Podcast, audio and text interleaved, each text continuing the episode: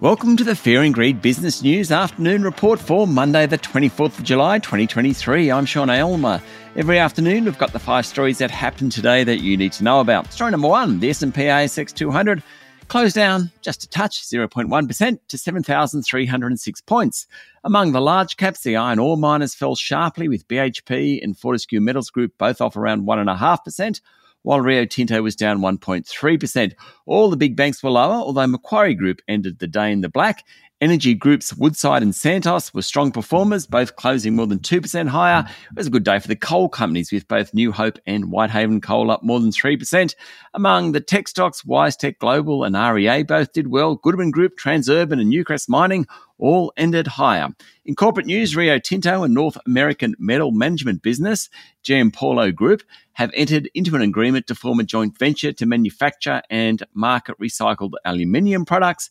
And Austal went into a trading halt pending an announcement relating to a potential downwards adjustment to its earnings guidance arising out of its US operations. Story number two one of the longer running merger deals is ANZ's takeover of Suncorp's banking business, more recently because the competition watchdog has delayed its decision. Now, the final decision has been pushed back another week to 4 August. The near $5 billion deal will, if it happens, be the biggest so far this year, though there are other bigger tie ups around the place, notably Newcrest and Newmont Resources. It's the second time the Australian Competition and Consumer Commission has allowed an extension, and it follows a late response from ANZ to an expert report about what the merger will do to competition. Apparently, the response was much larger than normal. That's the response from ANZ. So the ACCC now wants more time to consider it. The deal was initially announced about a year ago. Story number three Core Lithium seems to divide investors. It has plenty of supporters, given since May it's been exporting output, but also many detractors. In fact, it's the second most shorted stock on the ASX. Yesterday, its share price tumbled 17% after it said production for the next financial year will be lower than expected. Core Lithium has been one of the most volatile stocks on the top 200. Three years ago, it was trading around 4 cents a share. Then it went as high as $1.67 a share late last year.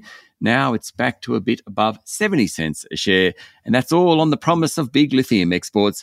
While it will sell around 95,000 tonnes of lithium rich spodumene concentrate through Darwin Port this financial year, plans to develop an adjacent mine near its main mine on the outskirts of Darwin have been delayed. And yesterday, Core also said it has hit constraints in its lithium processing plant.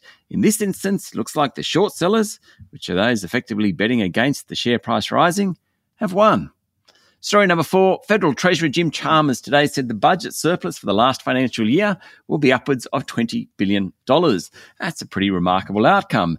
He also announced that Chris Barrett will be the new head of the Productivity Commission.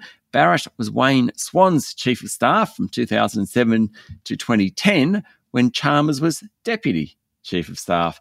Clearly, they know each other well, and the opposition pointed that one out today.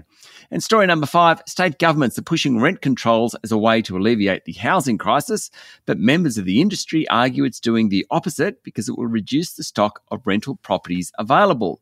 They argue that if the Victorian government overhauls the state's property rules and allows only one rent increase every two years, then investors will leave the market. In Queensland, in April, the Palaszczuk government introduced new laws allowing for just one rent increase every year. There are already some signs of investors leaving the market, with the number of property investments up for sale soaring in recent months.